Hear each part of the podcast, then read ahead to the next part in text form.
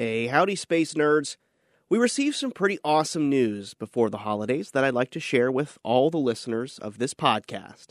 In less than two years since we started this podcast, we've reached a critical milestone 1 million downloads.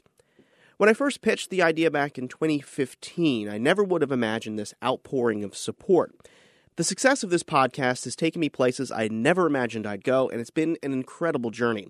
I hope I'm able to properly capture the wonder and awe I experience out in the field and talking with the amazing guests of this program and bring it to you.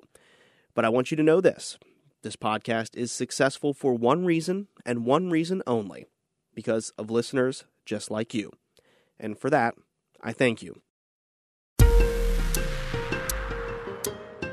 From the studios at WMFE in Orlando, Florida, this is the Space Exploration Podcast that asks the question Are we there yet? Hi, I'm Brendan Byrne. Can't believe it's 2018 already. I'm really excited about this year because it's chock full of awesome space exploration missions. So, what's going up in 2018? Well, I reached out to Chris Gebhardt. He's the assistant managing editor over at NASASpaceflight.com. I met Chris when covering launches out at Kennedy Space Center. He's a wealth of knowledge when it comes to space exploration, so much so I always try and snag a desk next to his when I'm on assignment. I'm sure he's sick of all my stupid questions by now. Anyways, I asked Chris to come on the program to talk about all the missions he's excited about this year, including Falcon Heavy. I've got to say, this episode is a bit longer than usual, but it's because there's so much to tackle. So, Chris, thanks for joining us. Hey, it's great to be back and uh, Happy New Year. Hey, same to you, Chris. And uh, speaking of New Year, there's a lot of new, uh, cool science missions that you are keeping your eye on when it comes to space exploration. Uh, let's kick it off. There's a, a duo of asteroid missions. Tell us about them. Yeah, so this year we have uh, two um, asteroid sampling missions that are actually going to reach their respective targets. One is the Hayabusa 2 spacecraft from the Japan Space Agency, and the other is NASA's Osiris OSIRIS REx mission, which launched back in uh, September of 2016. So uh, this year, Hayabusa 2 is going to reach the Ryugu asteroid, and OSIRIS REx is going to reach Bennu this summer. And what's going to happen when they get there? So, both of the missions are targeted to actually land on the surface of the asteroid or come very close to the surface of the asteroid and collect samples that will they'll then return back to Earth. So, the primary part of the missions this year is going to be actually getting them there and then getting them into stable proximity with their respective asteroids before lowering those spacecrafts down to the surface so they can do their collections of materials and then um, begin their journey back to Earth next year after they do some other investigations around those asteroids. And I think it's really po- important that we point out um, that these sample return missions are really, really difficult, and there haven't been very many that have happened in the past. Uh, kind of explain uh, why these are so special. So, the technology to actually go to an asteroid, land, and bring it back is in, in, in incredibly difficult, right? You're talking about at that point not only your ability to safely rendezvous with um, with an asteroid, um, but then to also work in proximity with it, very close to it, then descend down to its surface. And, and we're talking about descending the entire spacecraft down to the surface. So we're not talking about, you know, a little, you know, this isn't like Star Trek where a little shuttle goes out from the Enterprise, lands, and, and comes back. This is, you know, to keep with that analogy, like landing the entire Enterprise on um, the surface of an asteroid and then coming back. So it, it requires a type of propulsion that, that we've seen become increasingly more useful, and that's um, ion propulsion technology, which allows spacecrafts to very energy efficiently change their trajectories and change their orbits and do a lot of stuff that traditional chemical thrusters really prevent us or have prevented us from doing in the past. Um, I'm I'm really glad that that you put this on the top of your list because this is one of my most exciting things about 2018. I cannot wait uh, to see what happens this year with uh, OSIRIS REx. Yes, and, and Osiris Rex is is important for, for a different reason um, because not only is it going to the asteroid Bennu and going to you know touch the surface of it, collect samples, and bring those samples back for us to study, which will help us understand the the leftover building blocks of the solar system and how our solar system formed. But it's also going to be testing several Earth protection um, possibilities. Um, you know, as, as, I'm sure we're all familiar with, the big asteroid that hit Earth 65 million years ago and wiped out the dinosaur population. Uh, you know, scanning the skies and, and looking for potential asteroids that could pose a threat to Earth is is one part of the equation. But once you know, if we were ever to find an asteroid like that, we'd want to get it out of the way. And and movies like Armageddon, where you throw a nuclear bomb at it and shatter it into hundreds of different pieces, not the best way to go about that because then instead of one target, you have hundreds of targets coming at you. Um, so, one of the things that um, uh, that OSIRIS REx is going to do is it's going to test what's called a gravity tug maneuver, where you use the mass of OSIRIS REx to n- try to nudge the asteroid a little bit off of its current orbit and and basically use um, the gravity field that OSIRIS REx has. It's it's very small, but every object technically has a, a, gravitational attraction once you're in space. So we're going to try to use OSIRIS REx to test out that gravitational nudge uh, element and see if we can actually move an asteroid that way. So, hope for humanity to prevent Armageddon. Um, that's very good news for us down here on Earth. Yes. So moving on, gone but not forgotten. The Cassini spacecraft is also on your list, Chris. Uh, I thought that mission was done. What, why is it on your list still? So Cassini is still on my list because even though Cassini ended its mission um, with its you know fiery plunge into Saturn's atmosphere last September, it takes years and years and years to review all of the data and all of the science that that mission has returned to us. And in the last, you know, few months of its life at Saturn, Cassini was doing some pretty amazing things that it hadn't done in the earlier parts of its mission. And these included some of the ring grazing dives where Cassini would actually go through the innermost part of Saturn's ring system and then um, toward the latter part of its final orbits, it was actually brushing up against the top of Saturn's atmosphere and dip diving into Saturn um, and returning some really unique readings that, that we'd never gotten before and that we couldn't get until we were setting Cassini up for its final um, it, its final um, l- potentially life protecting death into Saturn's atmosphere. So, all of that data, while it was returned last year in the final days of Cassini's mission, scientists are analyzing and looking at all of that and comparing some of the um, farther encounters that it had in, in its final months of its life with Titan and Enceladus and comparing that to earlier data from the flybys. So while the spacecraft is gone, this mission is going to continue to give us a lot of scientific data and returns for years to come. And it's already given us some phenomenal photographs. I urge you to go out there and check out some of the, the wonderful pictures that are coming back from Saturn. Yes, uh, and, and one of the most spectacular and breathtaking ones that, that I saw. It's actually the backdrop of my uh, desktop uh, screen here. Is is the final planet wide mosaic that Cassini took uh, in September during one of its final orbits of Saturn, and it is just a beautifully breathtaking image of of the dark side of Saturn looking toward the northern polar region, which is completely in daylight and, and, and the lit ring systems uh, from the sun. It's, it's absolutely incredible. Yes, go go look at the images Cassini has returned to us. Well, moving on, you've got um, you've got uh, something from Blue Origin on your list here, Chris. Uh, what are you looking forward to from Blue Origin in 2018? This might actually be the year that Blue Origin achieves the suborbital space tourism goal of actually launching uh, what they're calling test customers um, uh, directly up into uh, a suborbital free flight so people can experience microgravity for uh, a, a, couple minutes before returning back to Earth. Um, they had a very successful test flight of the upgraded version of their New Shepard rocket and the uh, crew capsule that will carry the, the paying customers up to suborbital heights. Um, they had that test in December and everything went very, very well with that test. And that was very crucial in order to maintaining the company's potential to actually pull off the first um, suborbital space tourism flight this year and the uh, the test dummy that went up on that flight?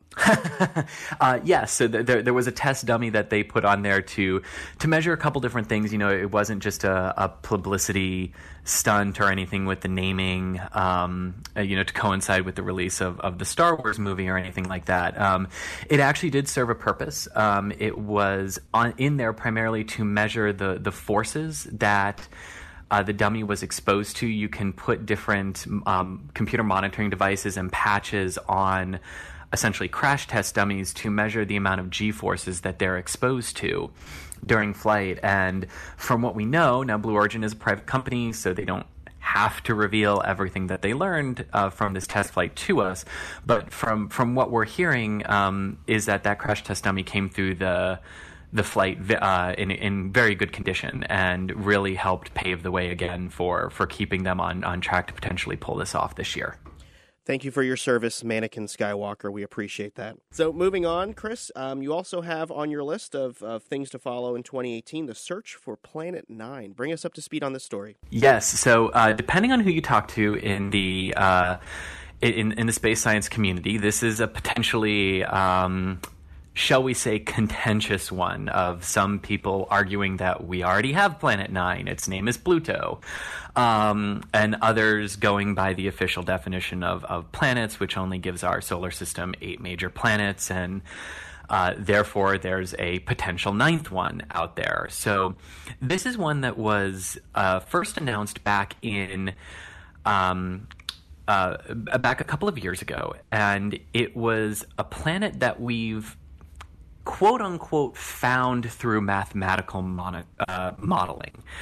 And that might sound odd um, because mostly we've discovered planets through um, sim- simply seeing them. When we discovered Uranus and Neptune by observing them with telescopes, and then Pluto as well. But Pluto, even though it's not technically considered a planet anymore, is really a precursor to what, how we think can think of the search for Planet Nine.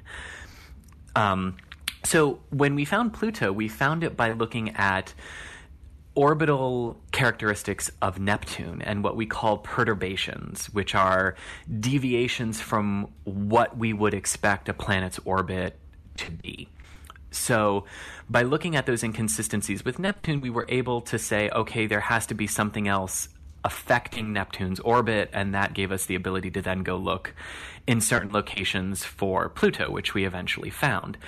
And that's much the same way the search for Planet Nine is, is unfolding. So there are many, many objects way, way out in the solar system beyond Neptune, and they're called trans Neptunian objects or extreme trans Neptunian objects. The extreme not meaning they're like muscle heads or energy drinking planets uh, or, or, or, planetary bodies, but but that they're way, way, way far out there at the extreme edges of, of the solar system. So when we started to find these extreme trans-Neptunian objects, we noted that their orbits were highly, highly elliptical, meaning that they came far closer to the sun than they did and, and then went far, far, far out from there. So their orbits were not circular, like more or less like Earth's is. So when we started to find these objects, we realized that something odd was happening. Something had either in the past or still was exerting some type of major gravitational force on them to take their orbits into these highly elongated shapes. And the more and more of these objects we started to find, the more and more we realized that there was a pattern to them. Now, that pattern originally could have been explained by multiple different things, but the more and more we kept finding, the more and more scientists began to hypothesize that it was a single body that was still acting upon them. And this led to a mathematical search for if there was a planetary mass body out there in the outer reaches of the solar system, where would it be? What would its orbit have to be? How big would it have to be to be exerting this force on these objects that we could see had some kind of correlation to, to, to them. So this led to an understanding that there could potentially be a ninth planet out there. It would be an ice giant, um, technically a super Earth, estimated to be about 10 times as massive as Earth and about two to four times the diameter of Earth. But its orbit, unlike Earth's, that's roughly circular, is very elliptical. And at time of closest approach to the sun, this planet would come about 200 astronomical units, about 200 times farther from the sun than Earth is. But at its most extreme distant point, it would come 1,200 astronomical units away from the sun. So that's a pretty big swing. So, Chris, where are we at now with um, with the search for Planet Nine? Obviously, there's some mathematical um, analysis that's been done, but are we physically going to look for for this planet at this point? Yes, and and we are. So since this planet was first hypothesized back in 2015, we've been searching using optical ground-based telescopes. Now, originally, that search was anticipated to take about five years. So, the reason this is on my list this year is because we're going to reach the halfway point in that search um, this year if it does indeed take the full five years. But what's been fascinating about the search for Planet Nine is it isn't just the four astronomers who have proposed its mathematical existence. They've opened up a treasure trove of data from NASA missions and from ground based telescopes and given that out to the general public to help them search. And there's actually, through public help, last year, four candidates identified through the optical telescope searches that could potentially be Planet Nine um, somewhere in its orbit. And those uh, potential four candidates are going to be followed up this year by the uh, actual science teams who are looking for Planet Nine and, and, training some more powerful telescopes on those areas where those can- candidates might be um, to see exactly what they are it's such a fascinating thing to think that we are still figuring out things in our own solar system, uh, let alone things outside our solar system and our galaxy and our universe. That it, it's just mind blowing. Just it, it, gives you the scale of just how big things are in the universe. Yeah, it it, it really does. You know, and and it's sort of opening our eyes and and our minds to what solar systems actually look like, not just ours but others. You know, a vast majority of the exoplanets that we've found orbiting other stars have been you know relatively short period planets meaning their orbits are on the magnitude of days or a few weeks um, and and we're still really searching for another solar system that looks like ours in terms of um, how spread out our planets are. Um, we're we're still kind of unique in that way, um, but it, just thinking about that we could have a planet in our own solar system that takes between 10 and 20,000 years to complete one orbit of the sun and, and you can really begin to imagine what some other solar systems m- might look like and, and what we might never know about them until you know we improve our technology or hey maybe if science fiction turns real one day get there to actually take a look. It's really inspiring those kind of stories uh, moving along with uh, your list here, we, we spoke about Cassini and the pictures from Cassini, but another spacecraft delivering some incredible imagery of planets within our solar system, the Juno spacecraft. Chris, why is Juno on your list for 2018? So, Juno makes the list because this could potentially be the year that the Juno mission ends. Now, I know what a lot of you are probably thinking is wait, but didn't it just get there a year and a half ago? And, and the answer is yes. Um, Juno successfully got into orbit of Jupiter in July of 2016, so it hasn't even been there two years yet. But um, when Juno first got there, it was inserted into a 53 and a half day initial checkout orbit of Jupiter, with the plan being that it would complete two of those 53 day orbits. And then when it swung close to Jupiter again, it would fire its main um, engine and slow itself down and enter a 14 day science orbit. And then it would do over 30 orbits of Jupiter in this configuration um, for an end of the primary mission in February of 2018. But when Juno actually got to Jupiter, things didn't go quite as planned um, when NASA was going through a series of checks on the main engine and its valve before doing the uh, maneuver that would get it into its 14 day science orbit, they saw some readings that gave them cause for concern and some indications that um, a malfunction that had affected another spacecraft in the solar system where its main engine failed to light for the whole time to enter orbit of Venus might be playing out here since the two spacecraft used the same uh, engine. Uh, or, or, or, a similar engine, rather. And this caused NASA to go back and review the data that they were seeing from Juno and come to the understanding that it was too risky to actually fire that engine again and go into the planned 14 day science orbit. So, what they decided to do instead was leave Juno in its 53 day orbit. And that created a bit of a difference between what was anticipated for the mission and what was now the reality. So, every mission has what's called a minimum mission success criteria set, meaning if a mission can achieve a subset of its overall criteria, NASA would consider the mission a success from a minimum science data collecting standpoint. And for Juno, that minimum mission success required diving close to Jupiter 12 times for science dives. And those really close passes that it makes to Jupiter are where we get those beautiful images that are coming back from JunoCam of the the really deep blues and purples and grays that we're seeing in Jupiter's atmosphere. And this year, Juno will reach its 12th um, science dive in its 53 day orbit, and that's coming in July of 2018. So the reason Juno makes my list is because July of 2018 is several months after February of 2018 when its initial mission had all of the science gone according to plan would have come. So, what NASA is going to have to decide now for this craft is how healthy is it and can it continue? Because unlike Cassini, which was at Saturn for years and years and years, Juno being at Jupiter is exposed to much harsher radiation levels as it dives close to Jupiter um, than Cassini experienced over at Saturn.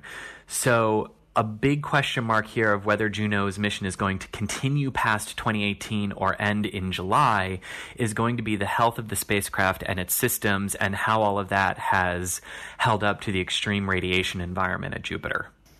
So, Chris, moving along, um, you've got on your list uh, uh, China has a plan to launch a space station. Um, bring us up to speed on this story. So, so this is one that, that China's had in the works for a, a fairly long time, and 2018 might be the year that we see the first element and, and module of this space station launched. So, overall, it's a three module space station, and we're hoping that the first element, the core element, could be launched this year. It's it's possible that might slip into 2019, but we're hoping that it could get up by the end of the year. And this is this is extremely important because China's budding space program um, has really been something to watch evolve over the last few years from their first human flights to their temporary um, single module space stations, um, the second of which is in orbit now. Um, so this is part of China's progressive plan for their space program and their space agency of what they want their crewed space program to look like in the future. And with an um, inability right now to participate in the International Space Station program, China has to build their own, and they have really gone all in for this. So seeing seeing their success in putting the first module up of this this year would be a a, a, really cool way to to cap off the year for China, who is also planning to launch um, their Chang'e 4 uh, lunar lander and rover um, later this year as well. Yeah, they really have an ambitious. Um ambitious goals for space exploration. How is that playing out? Uh, so far, it's playing out really well. We we've seen China you know, moving along not only in their human exploration program, but also in their development of a heavy lift launcher. Um, it flew for the first time um, a, a, couple years ago and flew for the second time last year. Now that second flight was was ended in a failure, but the data that they got from that is going to be invaluable in helping them uh, come forward and really have a a super functioning heavy lift rocket. On, on their own. And, you know, China is often overlooked in terms of their launches per year because they're usually very secretive. We don't get a lot of forewarning um, and they're not usually public. But but China does an impressive amount, uh, just like the United States, Russia, the European Space Agency, and and Japan and India do as well.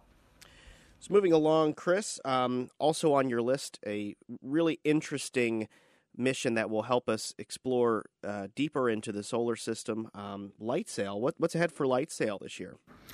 Yeah, so so LightSail is a, what's known as a secondary passenger payload. So it's not the primary um, satellite that is going up on on a Falcon Heavy mission this year. It's currently set to launch in the summer timeframe. Um, but this this is a project that's uh, sponsored by the Planetary Society, and what it's seeking to do is understand how using a sail, much like you would see a sailboat using the wind um, to propel it forward, how we can use sails to help spacecraft propel themselves through space because of the constant pressure of the solar wind, that stream of particles that comes out of the sun and spreads out through the solar system. So, LightSail is going to launch as a secondary payload on a Falcon Heavy launch later this year. And then once it's deployed into orbit, it's going to deploy this really huge sail relative to the size of the spacecraft itself and what they're going to try to do is use that sail to progressively raise the satellite's orbit.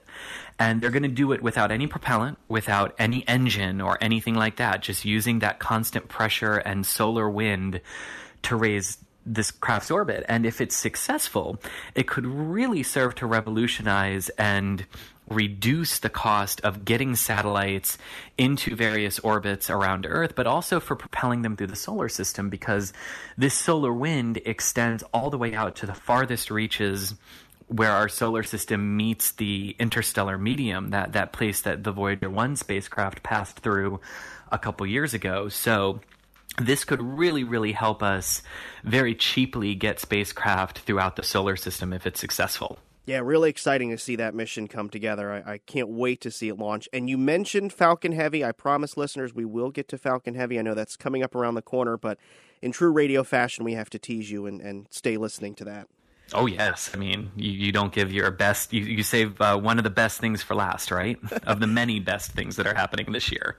Well, thinking of speaking of saving for last, um, Chris, you have pretty much the last possible thing that is happening in 2018 the New Horizon flyby. Tell us about this mission and why it made your list. So it makes my list, but in all honesty, it's not technically going to happen in 2018. It's technically going to happen at 12:33 a.m. on the 1st of January 2019. Um, but it makes my list because all of the preparations for that flyby the start of that flyby and the execution of it are going to happen this year. So um, New Horizons, as we all know, flew past Pluto in that historic flyby in July of 2015. And even before that flyby, its mission planners were already looking at the potential of sending it onward into the Kuiper Belt past another object that was close enough to where the craft was going to pass that they could nudge New Horizons one way or another to get close to it. And they ended up choosing a target which is so wonderfully named 2014 MU69 because yes um, the, the the name is actually based on uh, the year it was identified and and its object classification. And NASA has a, a contest underway to give the object a more um, a more common name than its scientific designation, but this object is absolutely fascinating. The, this past year, we were able to use a series of ground based telescopic observations in South Africa and Argentina, as well as NASA's Airborne SOFIA Observatory, to watch this tiny little Kuiper Belt object pass between the telescope and a distant star. And that helped us better categorize its orbit, better understand its mass and its dimensions, and see around its area if there were any potential debris hazards for New Horizons um, during the flyby. And one of the most fascinating things we learned about it is that while it's very small, there's a very good potential that it's actually two objects and not one. And that those objects are either extremely close to each other or actually touching each other as they orbit around each other. So, um, this is going to be fascinating, not only just because New Horizons is going to reveal what this object actually is. Um, there are some indications now that it also has a moon. Um, so that would be epically cool for something that far out to have a, a natural satellite of its own. But also, this is going to be the farthest planetary encounter we have ever done. Now, when we say planetary, we don't mean that this object is a planet. Far, far from it. Um, it's just a, a, planetary hunk of rock out there in the outer solar system. But it's going. It's not only going to be the farthest we've ever attempted an encounter of this magnitude, but New Horizons is also going to pass significantly closer to this object than it did to Pluto. So we're actually going to get higher resolution images from New Horizons cameras of this object than we got of Pluto at highest resolution. So this this is going to be a fascinating mission to watch unfold over the New Year holiday. Um, with uh, with again all of that prep work finishing up this year. It's insane. It's such a cool mission. I love New Horizons. Yes, and and there's there's talk uh, if funding can can actually materialize there's there's discussions that there might be another flyby after MU69 if they can find another object that's that's close enough and and affordable enough for them to go to so this mission is just uh, one that just keeps on giving in in very very surprising and intriguing ways, uh, and, and is revealing a lot about a region of the solar system that's very, very difficult to see and, and observe. So having a probe out there doing these flybys is really invaluable. Well, moving along, uh, Chris Gebhardt, you have three interplanetary missions um, that are on your list. Uh, give us the rundown of uh, what you're looking forward to in 2018 when it comes to uh, exploring the planets of our solar system. Yeah, so we have two interplanetary missions that are launching this year and one solar mission, um, all, all of which I'm really excited to see um, the beginnings of those missions. Um, one of them is called Bepi Colombo, and this is a joint mission between the European Space Agency and the Japan Space Agency.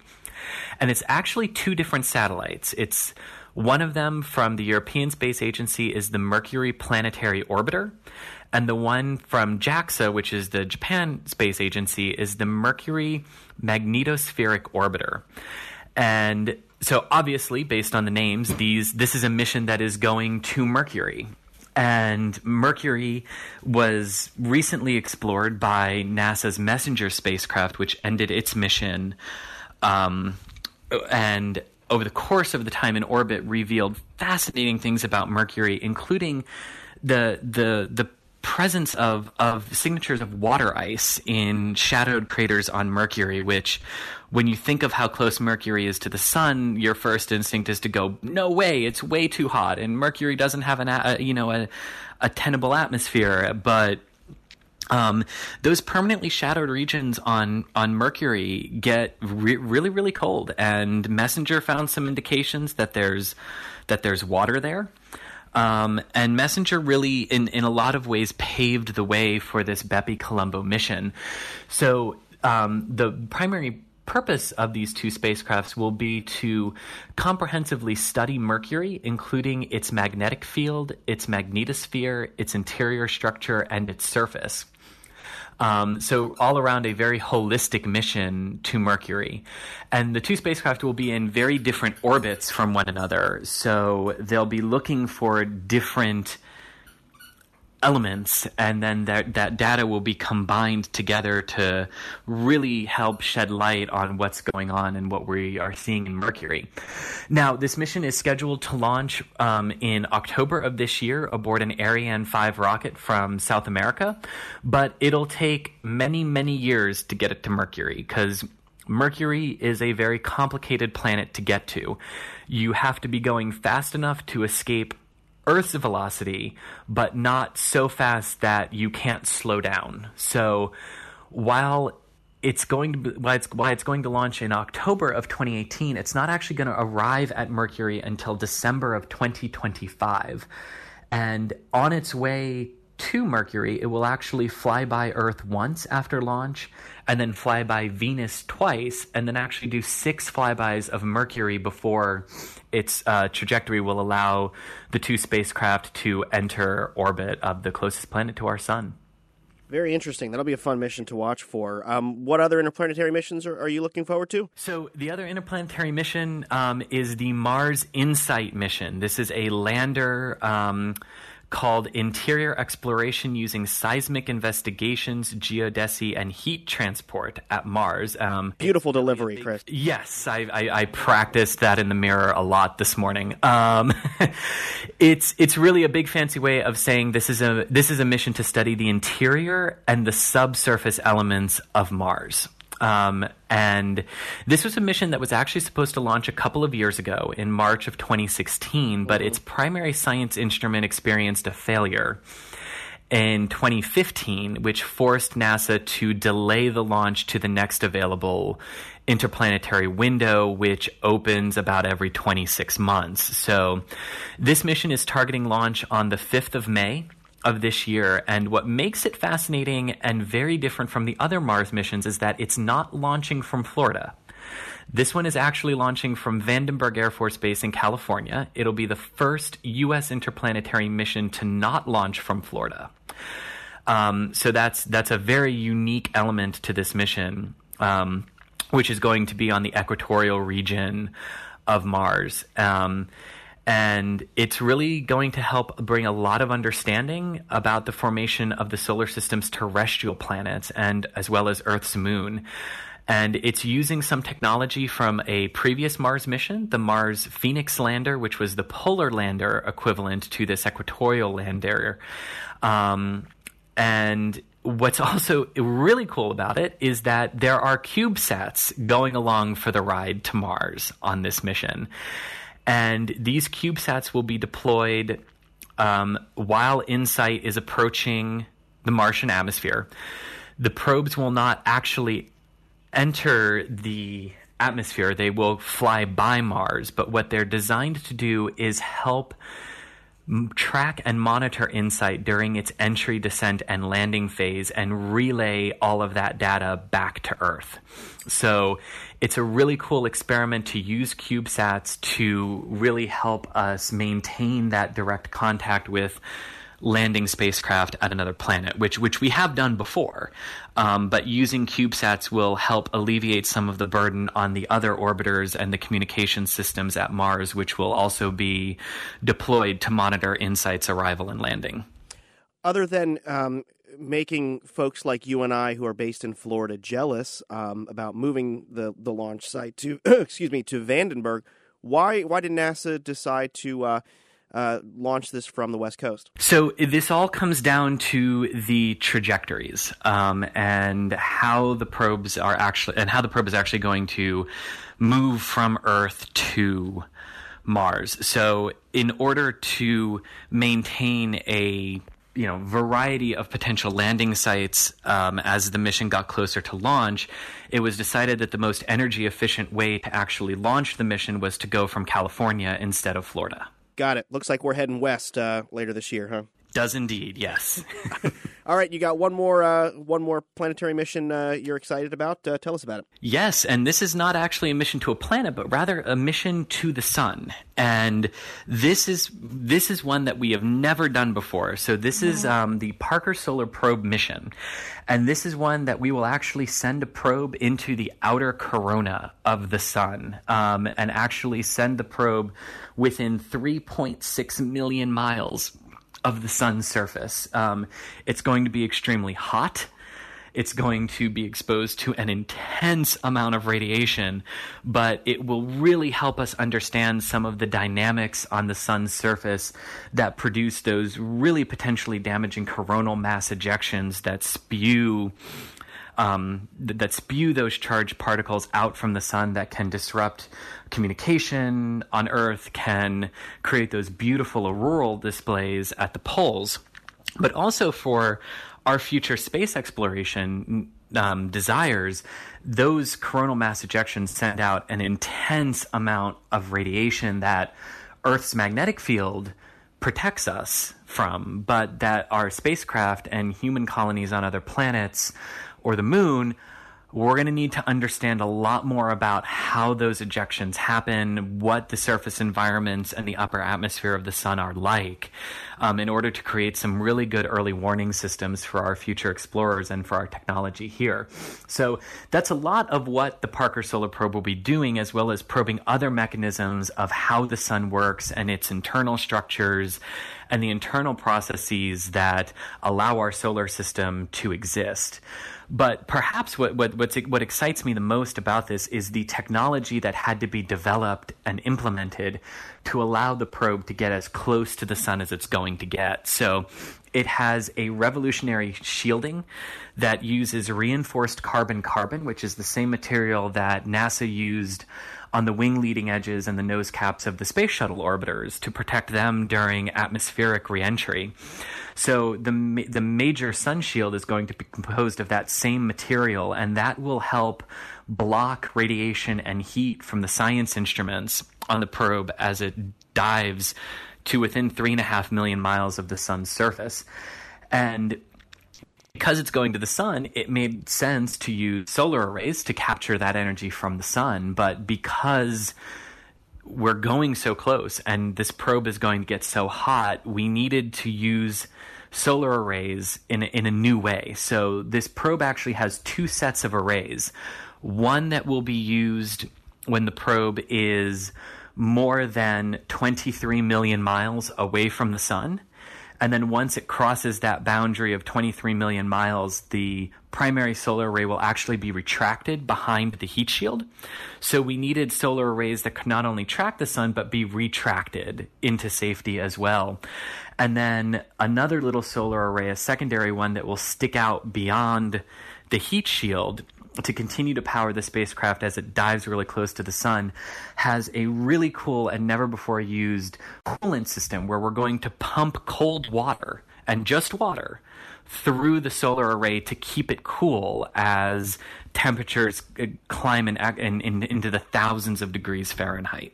That's going to be a really really cool mission to uh, to follow. And as you mentioned, the the Parker Solar Probe is going to help us understand um, these uh, solar ejections that, that spew radiation that's going to be important uh, for our future um, human explorers in the solar system.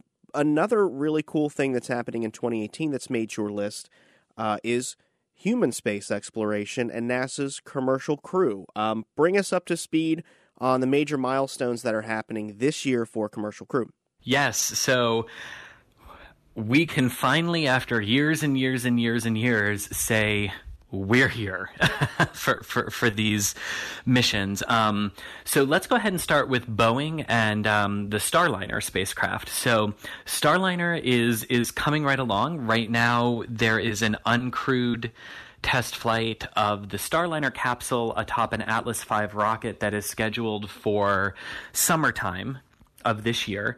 Now that might slip a, li- a little bit more into the latter portions of the year. But Starliner is, is really coming together here at the Kennedy Space Center in one of the former uh, former shuttle processing facilities.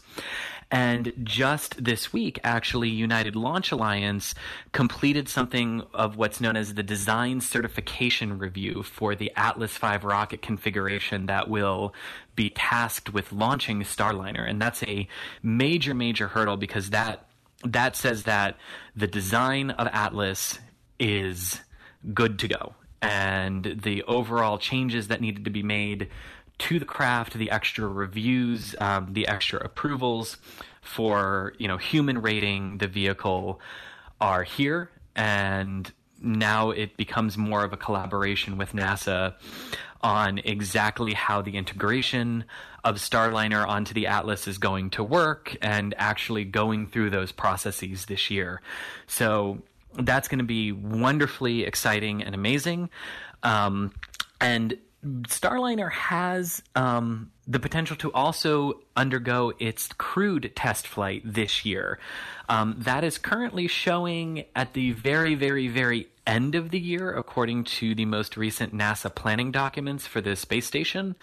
But um, what what we've seen in in those planning documents is potentially more of a shift to NASA saying it's likely to be at the end of the year and, and sort of a more realistic viewpoint um, rather than saying no no no December 31st is you know is when that mission is going to launch um, so you can kind of think of that as a as a placeholder date that could potentially move forward uh, if everything goes really really well this year for Starliner. And just a quick reminder uh, Commercial Crew is the effort um, for NASA to launch uh, astronauts from U.S. soil by using two private companies, Boeing um, and the other private company, SpaceX, which um, we've also learned this week of uh, their efforts um, to get commercial crew ready for test flight.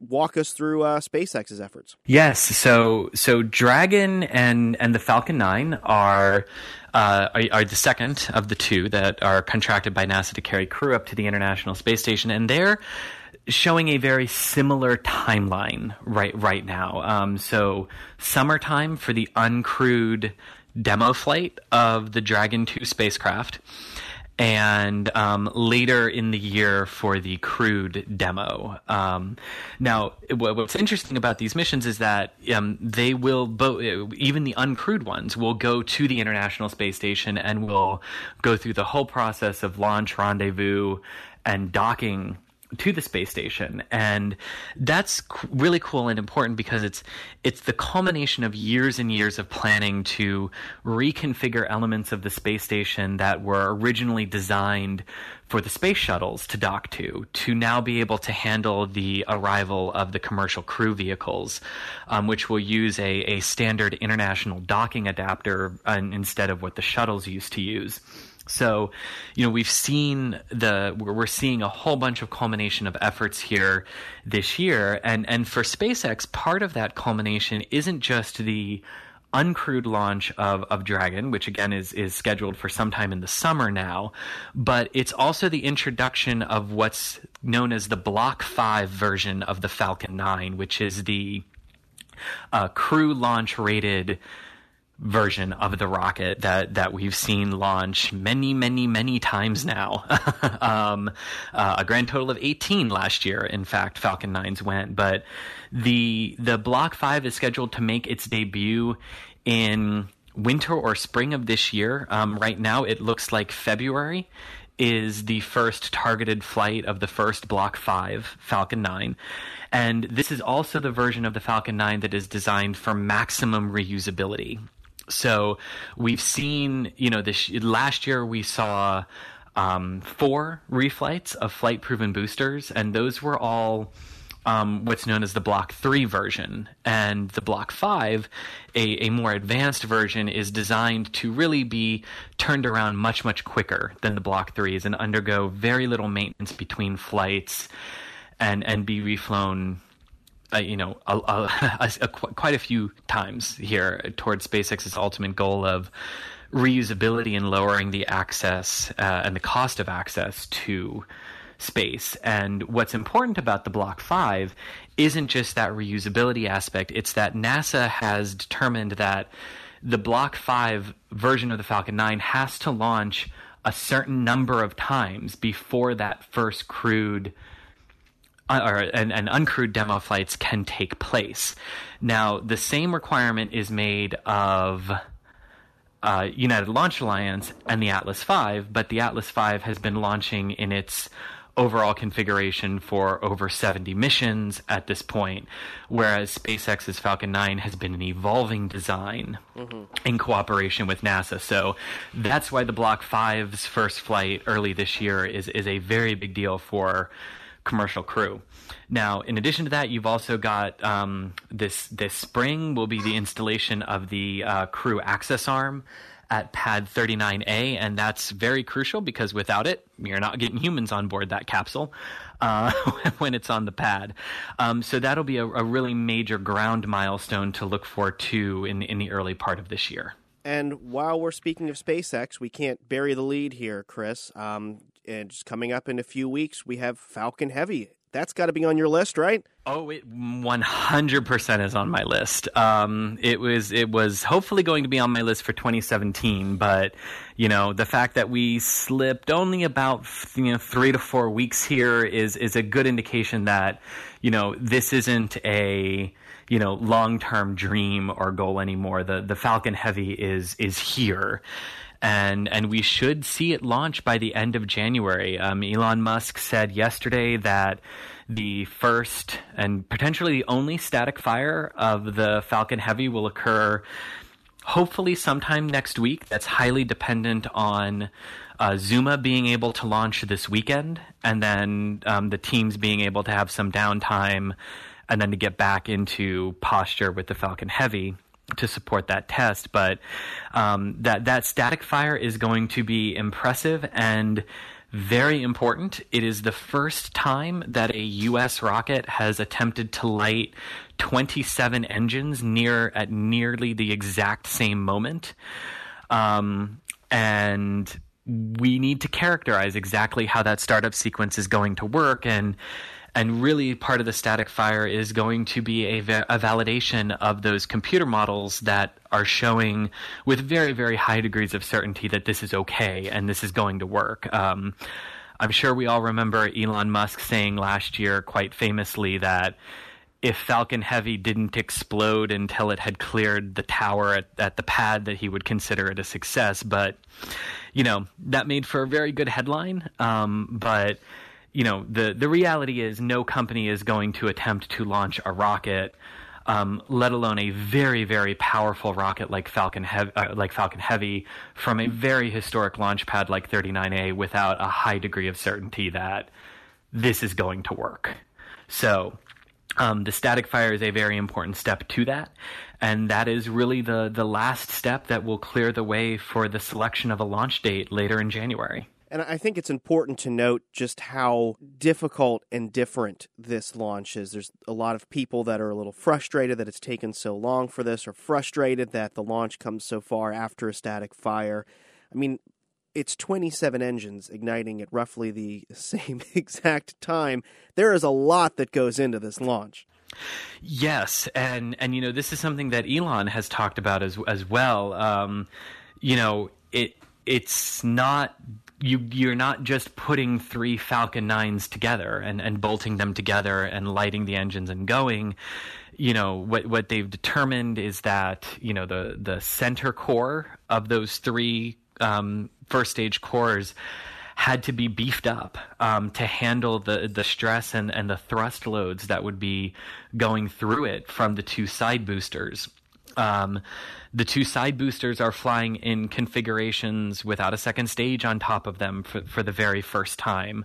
Um, those connection struts, how the vehicle sits on the pad, how the acoustic environment when you light 27 engines at nearly the same time affects the rocket. Um, you know, one of the things that, that we've heard um, from SpaceX is that, you know, I said the near simultaneous ignition of the 27 engines because we we think they're going to be stagger start sequence and to the to the untrained eye to the naked eye this will look like a simultaneous ignition, but it will actually be, you know, you'll light two engines, then you'll light the next two, then you'll light the next two, but all within milliseconds of each other.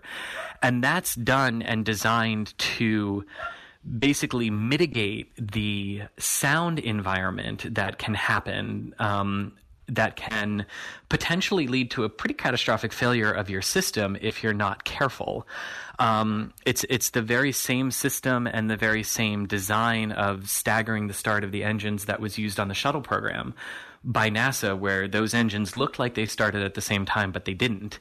Um, so all of that came into play and and yeah you know i think the very first estimate or one of the very first estimates was that falcon heavy would fly in 2013. It might it might actually have been earlier. So, you know, I, I think a lot of people are frustrated that it's taken this long, but my view on it would be you might it, it's it's better to take your time and get it right um, than to to rush into things and you know it, it, it's a learning game especially with all the really cool and innovative things that, that SpaceX wants to do, pushing forward um, even beyond Falcon Heavy with their BFR rocket. So, all of these will be excellent lessons learned. And for those of us who are patient, there's going to be an epic payoff when uh, Falcon Heavy lifts off the pad. And um, I, I, as soon as it launches, it actually becomes the world's most powerful rocket. So there's going to be a good, good payoff. Uh, not to mention the sheer brilliance of watching two side boosters come back to land side by side at the Cape. And just to wrap up the conversation, Chris, I mean, why is Falcon Heavy so important for SpaceX, um, especially when it comes for deep space missions and uh, for for SpaceX's launch manifest? Why are they spending so much time working on Falcon Heavy? Uh, so the the short answer to that is this is the version of the Falcon rocket that allows for interplanetary missions. the The Falcon 9 is very efficient and very, very cost effective for what it does in terms of low Earth orbit and geostationary orbit uh, destinations for satellites, but its power limits it really to that. And, and with the Falcon Heavy, you have the ability to launch missions to the moon, to launch missions to Mars. Uh, there's even something on their website about the mass of a spacecraft the Falcon Heavy could send outward to Pluto. Um, and and basically the the mass of an object it could send to Pluto is bigger than the New Horizons spacecraft that that we just talked about. So this is extremely important in terms of diversifying Falcon 9 or the Falcon family's portfolio of missions that they can actually achieve. It's also an important step in in terms of building very big and powerful rockets. Um, for as powerful as Falcon Heavy is going to be, um, the um, BFR rocket that Elon talked about earlier this year for the Mars colonization and and potential lunar colonization effort is uh, much, much, much more powerful. I, I believe the estimate there is that while Falcon Heavy will produce roughly 5 million pounds of thrust at liftoff, the BFR will produce upwards of 20 million pounds of thrust at liftoff. Um, so understanding how these r- huge rocket systems work and and how they work on a progressive scale that we've seen from Falcon 1 to Falcon 9 to Falcon Heavy now and onward to BFR is extremely important for the long term goal uh, and really the goal that SpaceX was founded for, which was to colonize Mars and make humanity a multi planet species. When it comes to Elon Musk, all roads lead to Mars, it appears. Um, Chris Gebhardt, he is the assistant managing editor at NASA NASASpaceflight.com. I urge you all to click on over there and read some of Chris's work. It's some of the best, uh, most in depth pieces um, to really bring you up to speed as to what's going on in the world of space exploration. Uh, Chris, thank you so much for joining us, and I will see you out there for Falcon Heavy. I cannot wait. It was great being on the program again, and see you in Falcon Heavy. Well, that's going to do it for this episode. But join the conversation online. We've got a Facebook page. Search for Are We There Yet podcast. Or you can take to Twitter. The show's at AWTY Mars, and I'm at Space Brendan. Support for Are We There Yet comes from the listeners of WMFE. Our theme music was composed by Kevin MacLeod. You can find more space news online at wmfe.org/space. And until next time, I'm Brendan Byrne. Thanks for listening.